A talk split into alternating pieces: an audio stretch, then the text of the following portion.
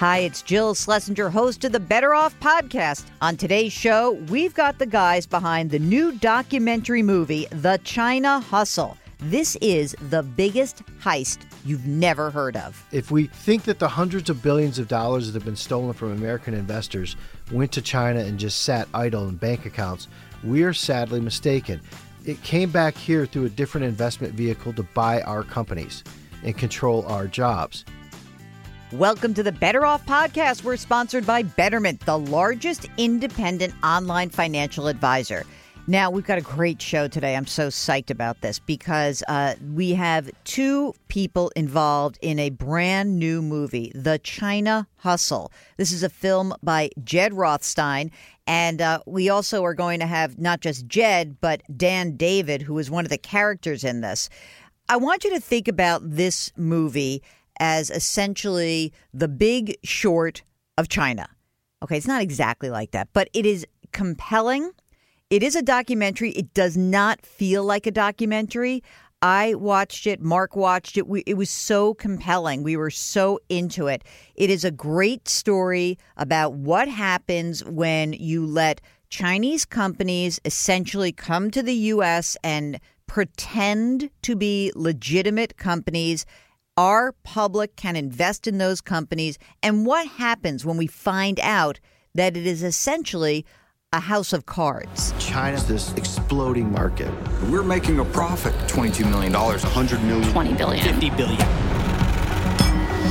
This was simply too good to be true. Over 300 businesses operating in China, listed here in the United States. But I believed they're misrepresenting.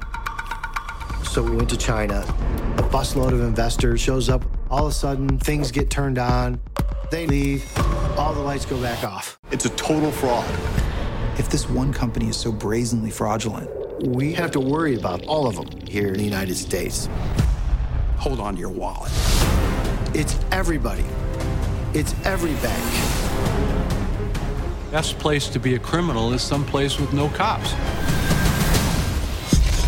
This is a really important movie for anyone who is an investor, for anyone who's an international investor, or anyone who tends to fall for this idea of the China miracle. Important, informative, slightly scary. After you listen to the interview, check out the show notes. We've got a link to the trailer. I promise you, you are going to be interested enough to find out where this is playing. And the movie's out, so you've got to check it out. The trailer will be in the show notes and the movie itself is out right now. This is our interview with Jed Rothstein and Dan David of the China Hustle. You're listening to Better Off with Jill Schlesinger. Okay, we have got the masterminds behind the new documentary, The China Hustle. We have the director and writer, Jed Rothstein, and brand new star, Dan David. Um, just a, a quick bio uh, Jed specializes in hard to get stories from around the world, and you'll see why this is a hard to get story. You won awards for a, a documentary called Before the Spring, After the Fall, and Killing in the Name. It's about Al Qaeda terrorists. Uh, Killing in the Name is, yeah. Oy vey. Um, also uh, nominated for an Academy Award. Who beat you? Uh, a film called Strangers No More. Robbed. You were robbed. I was robbed. I know it. You've done a million other things, but those are your big. You know, you're you're the big mind behind the making of this documentary film. Dan David, you are the chief investment officer of FG Alpha Management, a short bias hedge fund and co-founder of GeoInvesting. Now, everyone, when you hear that, don't curl your lips because he's one of the good guys. He's actually a good guy in this story. And also, Dan David, also known as a whistleblower, you uh, are also running for Congress in the 4th District of Pennsylvania. Yes, I am. We'll get to that in a second. Why you ever? We'll do that a little bit later. Let's talk about the origins of this film. So, where did the idea for this film begin? Jed, did did you did you hear about this guy named Dan? Did someone come to you with this concept that something weird is going on with people who are investing in Chinese companies? Yeah, one of the producers knew um, John Carnes, who's also in the film, another short seller and investor. She, through John, met Dan and brought the film to uh, Jigsaw, which is where I've done a lot of work, um, to in hopes that Alex Gibney would take it on because he's the sort of master of um, financial films. He did the Enron movie, The Smartest Guys in the Room. He also did that crazy Scientology movie. Exactly. And um, Alex really loved the story, but he couldn't direct it because he was already committed to some other stuff, but wanted to executive produce it and said, let's see if we can connect Sarah, who's the producer, and Dan with um, one of the other directors in our shop, which turned out to be me. And then the idea for the film and the genesis of the storytelling really began just as I describe it in the movie itself, which is Dan and I met in a TGIF in Penn Station. That's And so romantic. it's so- Your first yeah. date at TGIF. That's really a bad story You know, beginning. Penn Station, I've been going in and out of it for, for over 20 years, and it just never gets never gets better. no. Uh, obviously, we're giving up the ha- the ability for TGI Fridays to ever sponsor us right now by throwing them under the bus. It was wonderful.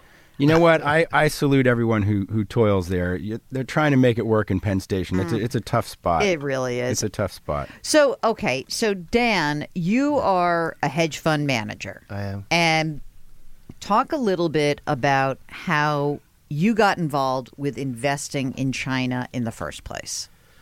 Well, so we were investors in the classic sense of the term of value investors, and um, had done well in the mid 2000s, running up to 2008. Uh, 2008, as you may have heard, was a tough year. Yeah, it's weird. I, I, it does strike me as one of those. Hmm. Why does that sound familiar?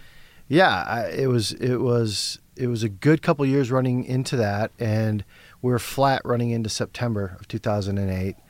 And by Flat Nove- meaning what? Like you had no positions on? No, we we, we were even. For Oh, the even for the year. We were, Okay. you know, we were up fifty percent the year before and fifty percent the year before that, and doing well.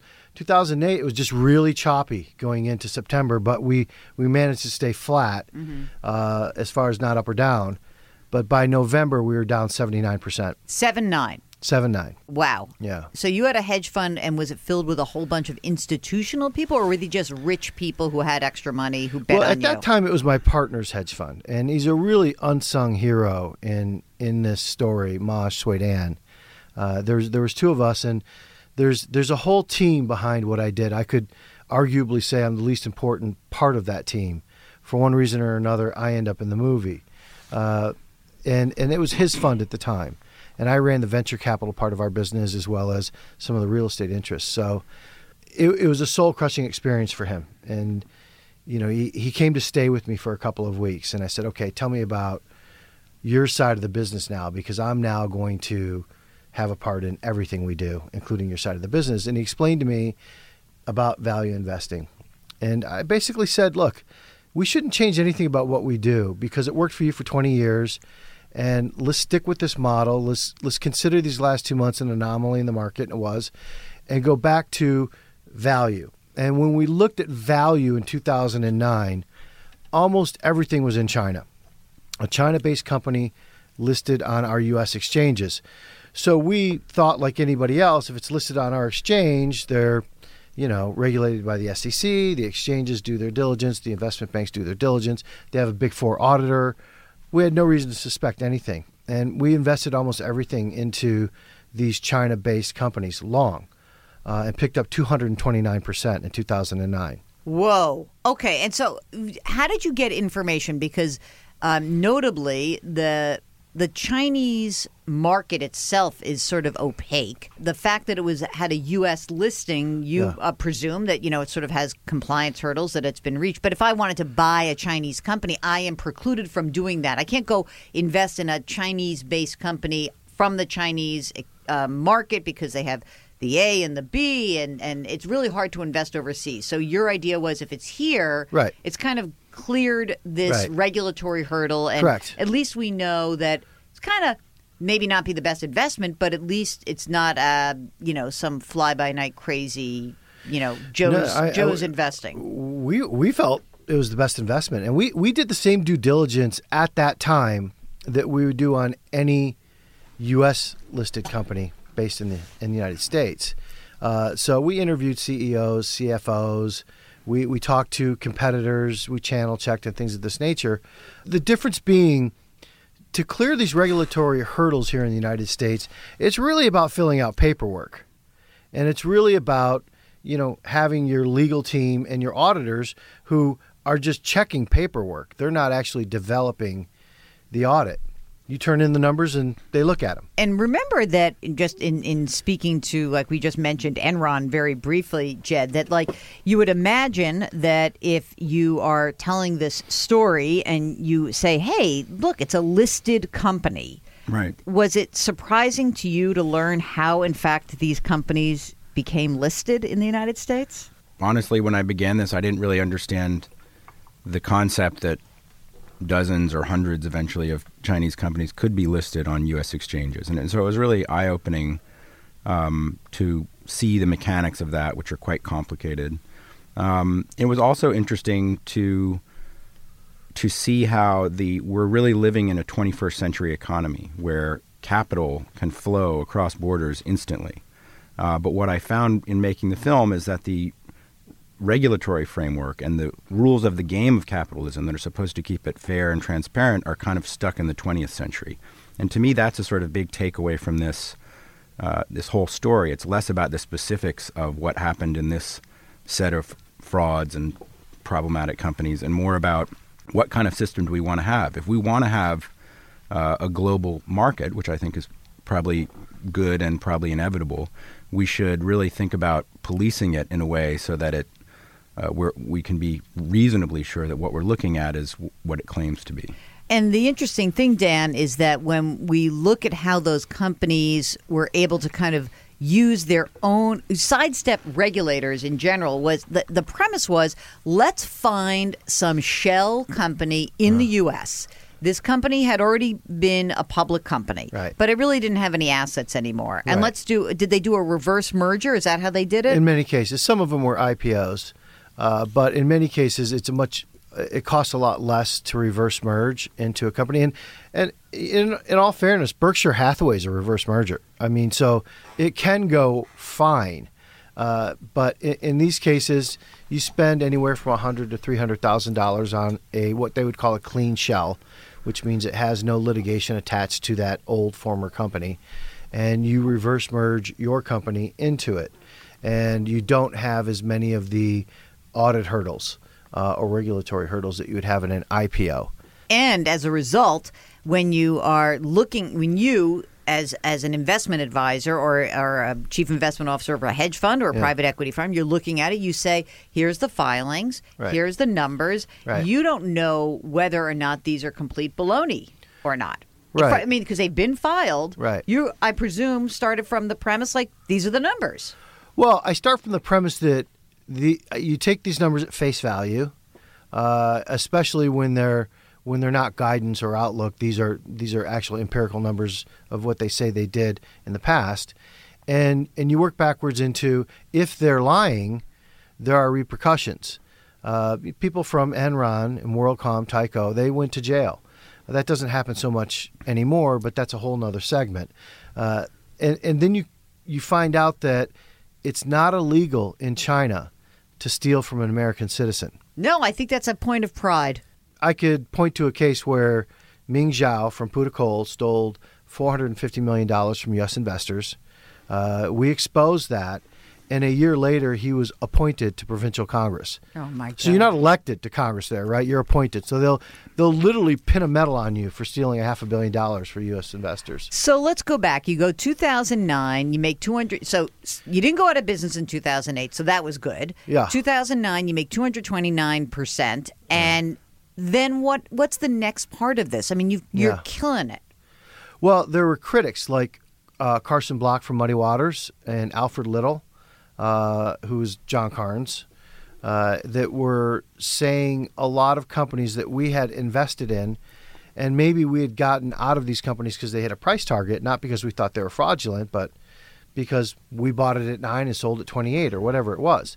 They were saying they were frauds. And, and my partner Maj and I got together and we said, look, we were either good at what we do or we were lucky, and we need to figure that out, or we're going to be out of business. So we hired our own China team to prove the short sellers wrong, and we gave them 30 companies to go look at.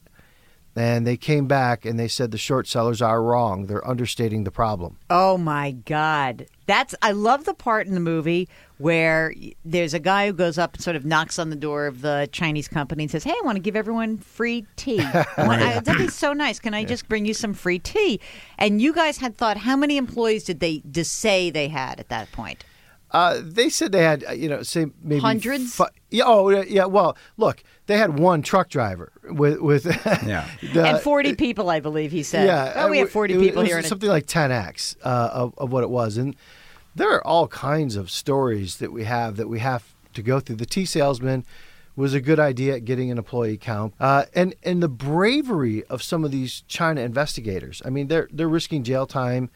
They've been beaten up. They've been run off the road. They've been pistol whipped. Things of this nature. So you come to find out that these Chinese companies, some of which had done IPOs in the U.S., some of which had done reverse mergers and are now listed on U.S. exchanges, that they're basically fraudulent endeavors. That they're they're kind of saying, "Hey, uh, you know, it's as if it's like." The the Jill Trading Co. from China, from Shanghai, is setting up, and I do a reverse mer- merger, and I I then what? How do I get people to invest in this fraudulent? Because there's a part of this that's like you got to have a pimp. So who's the pimp in the story? Well, number one, the pimp finds the product. So uh, a Chinese chicken farmer doesn't wake up one day and understand how to defraud the U.S. capital markets. Good point. So people from the United States go there to any kind of B level operator and say, what could you do with $50 million?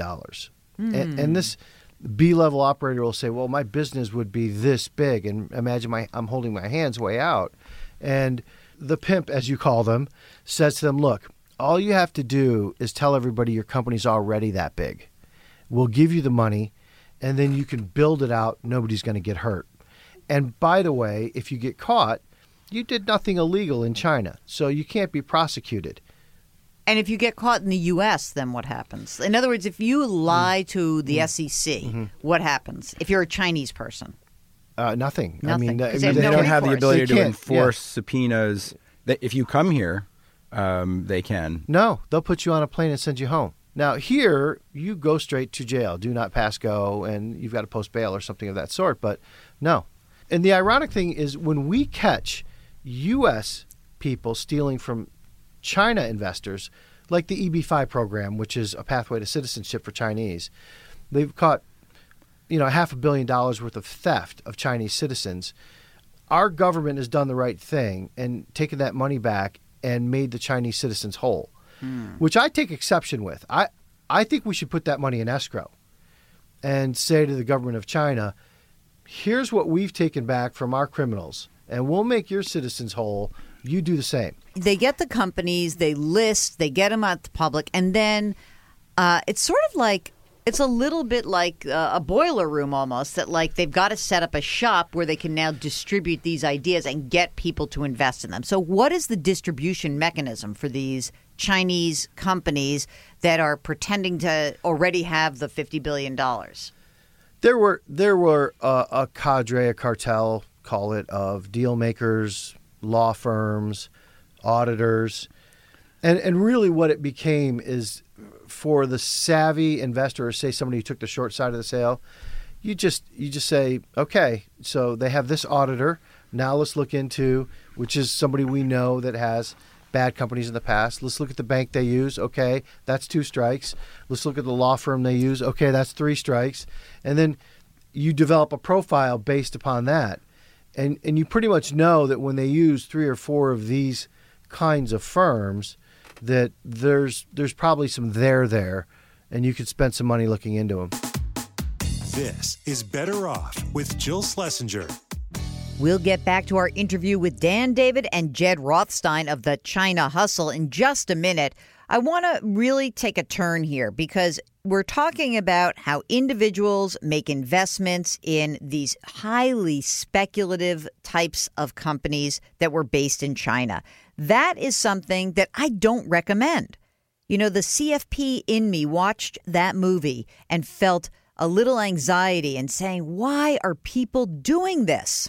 It just doesn't have to be that hard. That's why I'm so pleased that Betterment is the sponsor of this podcast. And Betterment believes in a much more traditional way of thinking about investments, not trying to hit it out of the park and find the best company in China, but to create a plan, to stick to that plan, and to pursue your retirement and investment goals based on who you are, not based on what you hope could happen to some company across the world. Based on the information that you tell Betterment, they'll make tailored recommendations on decisions like how much to invest, how much risk to take on in your portfolio, and the type of investment account you should have. For more information, visit betterment.com slash better off. Betterment, rethink what your money can do. And now back to our interview with Dan David and Jed Rothstein of the China Hustle. So you start from the long side in 2009. Yeah. You make a bunch of money. You Yeah. hire these you, people. Say, "Oh my God, Dan's. You know these guys are investing," and you go hire these guys. You find out that in fact it is fraudulent, and hmm. and then you start beginning the process of saying, "Let's now bet against them." No. What happens then? I said, well, we don't want to be short sellers. That's that's not our outlook. We're value investors. Let's not try and learn a new game. Let's go to the investment banks. Let's go to the SEC. Let's go to the exchanges. Let's tell them what we found, and let's see if if maybe they could hire us or somebody like us to do proper diligence so that American investors won't be ripped off and and we can just buy good Chinese companies because we still wanted to do that. Uh, and we were just, you know, soundly pushed aside, threatened to be sued and sued uh, by almost any of these entities. Uh, when we're speaking to the exchanges, I mean, it's like, who the hell are you? Uh, Also, you are, do, were you treated like, oh, you're not some big white shoe Wall Street dude. You're a guy from Pennsylvania doing we're bullied. Yeah. we were bullied, and and we didn't take too well to that. Hmm. So we published our first two short reports without taking a position. Interesting. We said we said, look, we'll spend fifty thousand dollars buying grave plots in China, proving that this company didn't own the cemetery they said they owned. Uh, and then there was a pharmaceutical company as well. And we said, well, we won't take a short position, and the investor community will buy our research. They'll love us. Uh, so we put that report out, and the investor community said, "You're short sellers. We don't care if you say you took a position or you didn't. If you're if you're a critic, you're a short seller." Okay, can I just stop for a second? Jed, Yes. Who devised the storytelling of how to present what short selling is in the movie? I did. It is brilliant. and I you. want you to I want that clip and I want it to go viral. It is the best Yeah. explanation ever of short selling that I've ever you. seen. I've been doing this for 30 something years. It's brilliant. It's hard to wrap your head around, isn't it? Short. I mean, it took me a while to really myself understand the mechanism, the key mechanism of the borrow, borrowing something and then selling it right away. And I think that that's that's not a natural um, transaction. So it really took me a while to understand it and to be able to explain it in a simple enough way. And so, right in the middle of the movie, there's this great animation, which is the best ex- explanation ever of short selling, which should be its own animation, and you should basically license it to every investment firm. I'll tell had- the animator. Amazing, really great. And I think that the the concept of betting against is always this. It's a strange feeling because you hear from the investment community, oh, those guys, they're the bad guys, they're short sellers. So you also have Jim Chanos in the in the movie, who's a legendary short seller, and. I I thought he also did a good explanation of like, look, this is part of the market. You want both sides represented, right? Right. I, you know, one of our screenings uh, early on, somebody in the audience stood up and said, "Ah, you shouldn't have short sellers. They're they shouldn't be allowed in the markets. They just want to bring things down." And my thinking was, well, if you have a market, you have to have the ability to suggest that stocks should go up and also that they should go down. Um, it's not to say that every every short position is justified. Um, of course, they're not always, but and I they think, don't always work out. Yeah. And there's a huge risk in being a short yeah. seller, Yeah. right? I mean, so that's the other Oh, part it's, of it. it's a huge risk to short a fraud. of course. when you're short, you're only going to make money if the market agrees with your thesis at the same time you do. If they agree a year later, you could be out of business. And that happens all the time. They're like, oh, what that guy said last year, it turned out he was right. He's broke Right. because he had to hold on to that short. Well, it went up, you know, 10x, but that's what ends up happening. And when you're shorting a fraud, everybody says, well, this company's a complete fraud. You're going to take them to zero. It's easy. A fraud can say anything.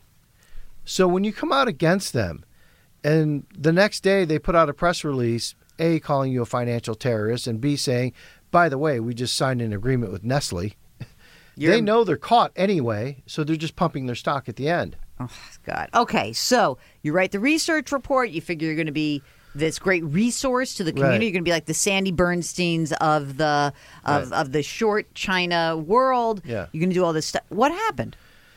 Well, we just said from then on, said, look, we're we're, we're just we're just going to embrace it, and we're going to short. And uh, one of our first big shorts was um, Subaye, uh, which claimed to have 500 employees, and they had like 25. And we filmed that. So that's a rounding error. It is. And then Puda Coal, which I explained Ming Zhao stole the money. And and that went that was that was a huge shock to the market.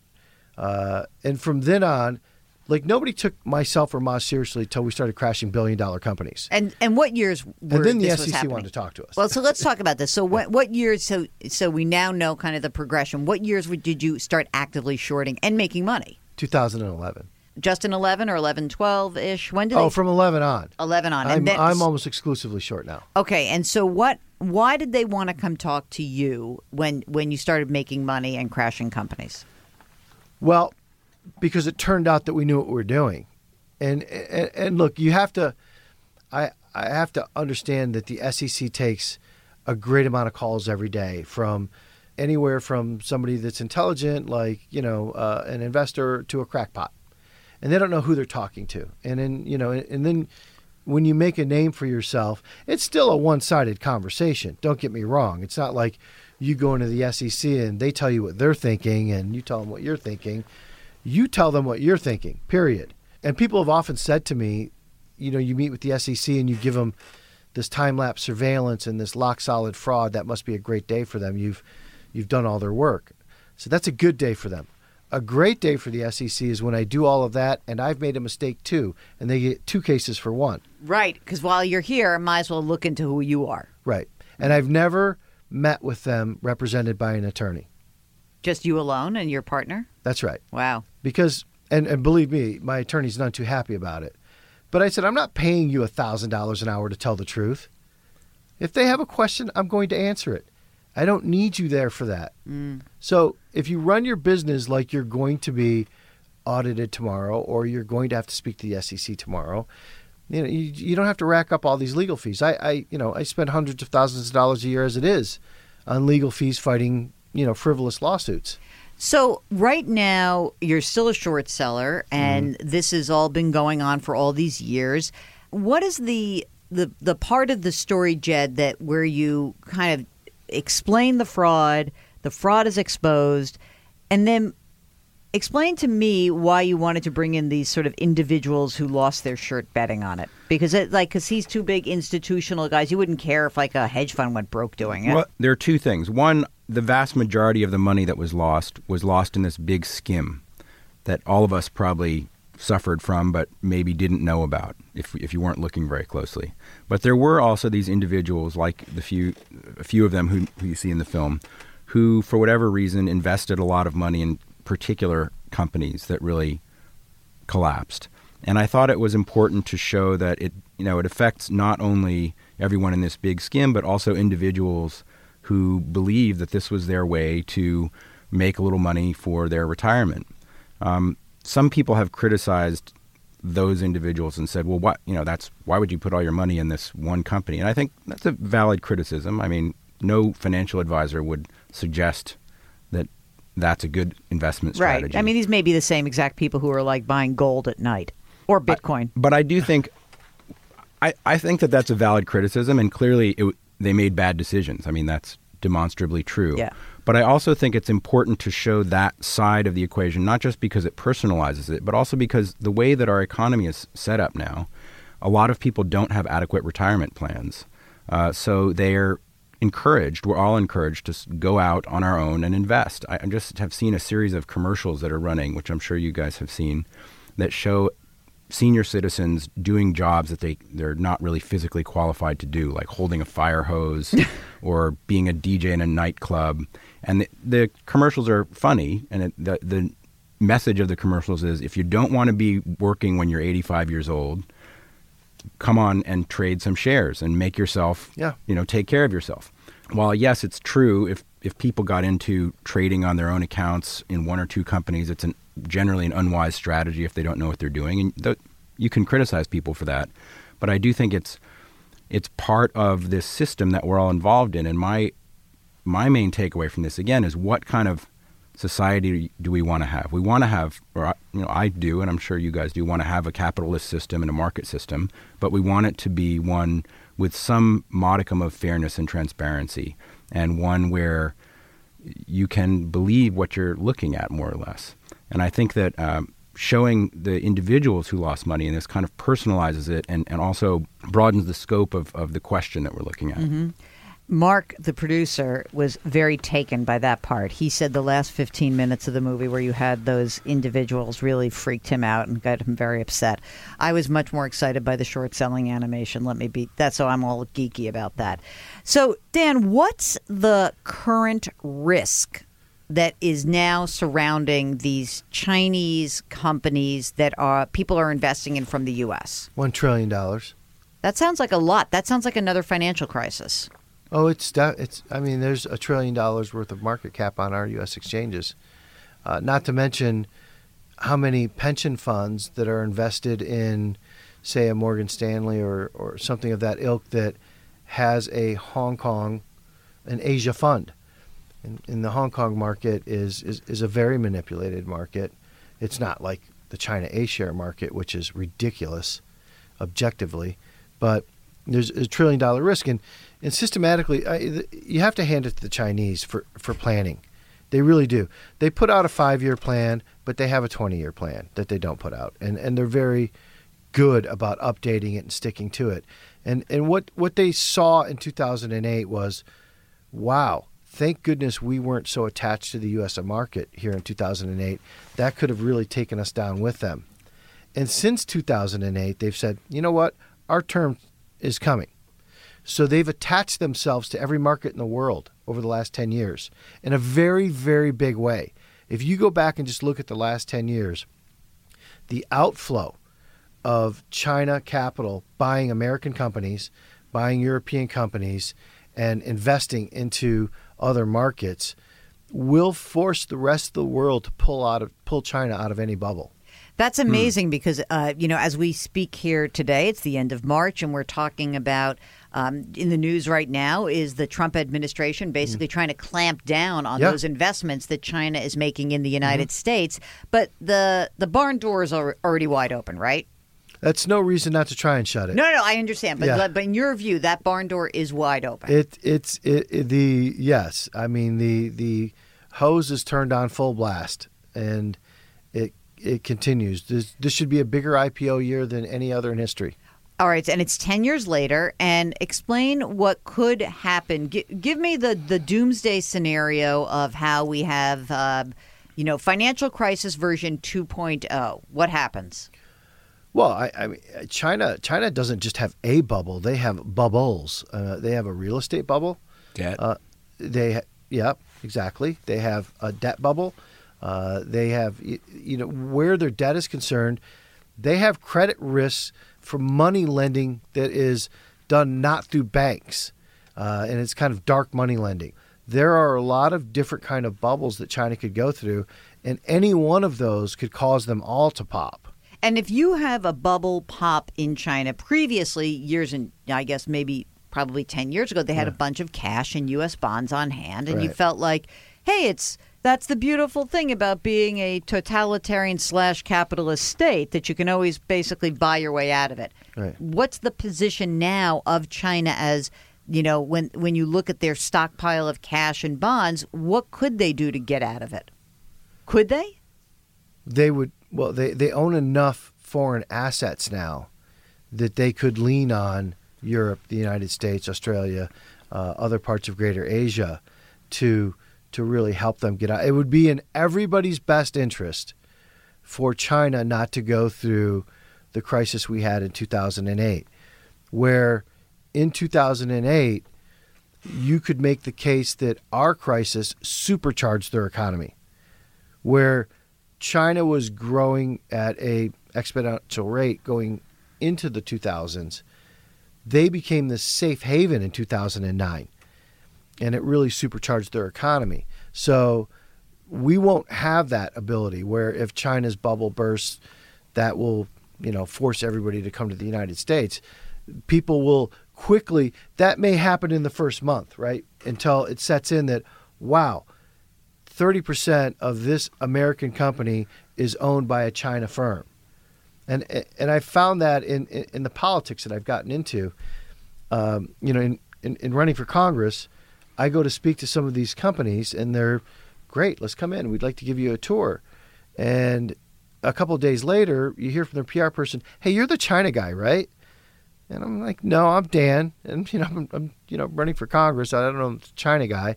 Yeah, no, you're the China guy. We're going to reschedule." So Hmm. I look at that company and I find they had 59 subsidiaries in China. Interesting. So, if you are giving macro risk advice right Yeah. now in the universe, Yeah. give me the three things that might keep you up at night. If you weren't a short seller, because obviously, if the world falls apart, you're that you'll make money. But like from a macro view, That's a China- horrible point of view that's know. also true. But I know, I get it. I am the daughter of a short seller, so I'll, I'll come out as that. The So- truth. yes, the truth comes out. Um, so, what my question to you is: China is a huge, freaky, scary unknown. Yeah. Give me another. Well, I, totalitarian governments uh, that that are are controlling our media. I mean, China and Russia and and other governments don't allow us to control their media and their internet companies. Like you can't by law control an internet company in China because that's considered media. But they're set up in Silicon Valley right now. They're trying to buy our media companies to control our narratives, to make sure that Democrats hate Republicans and Republicans hate Democrats. We focus on hating each other, and we don't really notice that it's outside influences that are keeping us busy with all of this nonsense. Uh, so, you know, my view is this if we can't buy a company in China in an industry, you can't buy it here. And the same thing with Russia. And it's really happening in Europe. Europe is, is really tilting far right. The rhetoric is getting out of control. And and we've we've seen this movie before and it doesn't end well. Mm, no, it's a good point. I know it's so true.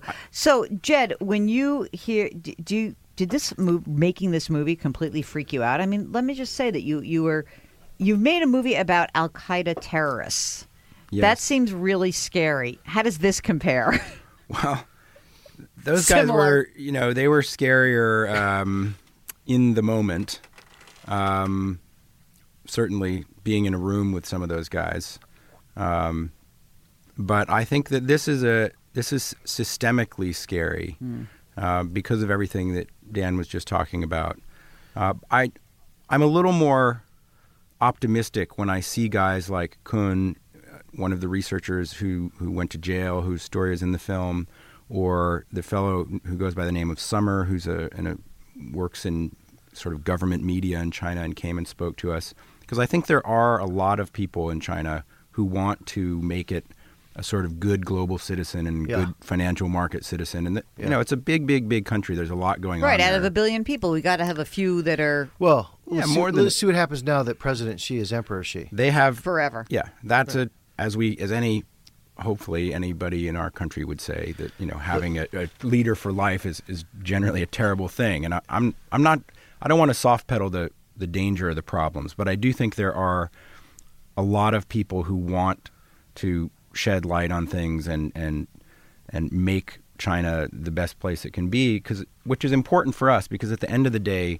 we are becoming more integrated and we have to. And I don't I think whether or not we desire it we're going to all be part of this big global market and this big global village and we might I'd rather have it be more open like America uh, than closed like these places where there's no free speech and you know the president can be on for life.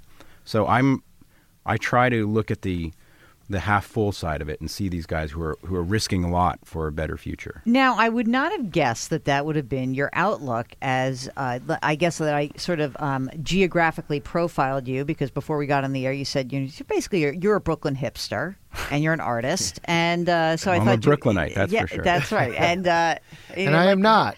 and you are not. But so it's interesting to hear the difference. Um, well, I, I disagree. I mean, I think this is a bigger problem. I really do. I mean, somebody I mean, hundreds of years old, uh, the, the pen is mightier than the sword.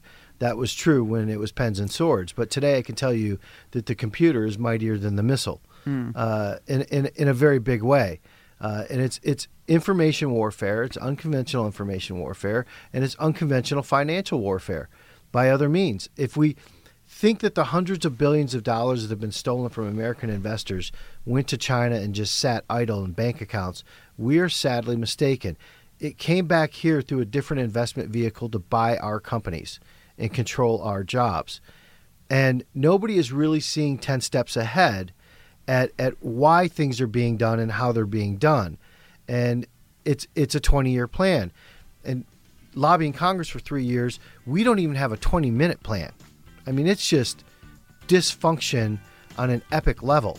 Okay, by now we have whet your appetite. If you would like to see a trailer of the China Hustle, just go to our show notes. You can go to JillOnMoney.com and you'll see it right there. We'll embed it right in the post. Thanks again to Jed Rothstein and Dan David of this great documentary called The China Hustle. And thanks to you for listening. Don't forget, every week we've got two shows. On Tuesdays, we do the Better Off bonus call of the week. And then, of course, on the Thursday show after the interview, if I don't talk too much, we have another chance for you to get on the air. If you'd like to reach us, ask Jill at betteroffpodcast.com is our email address.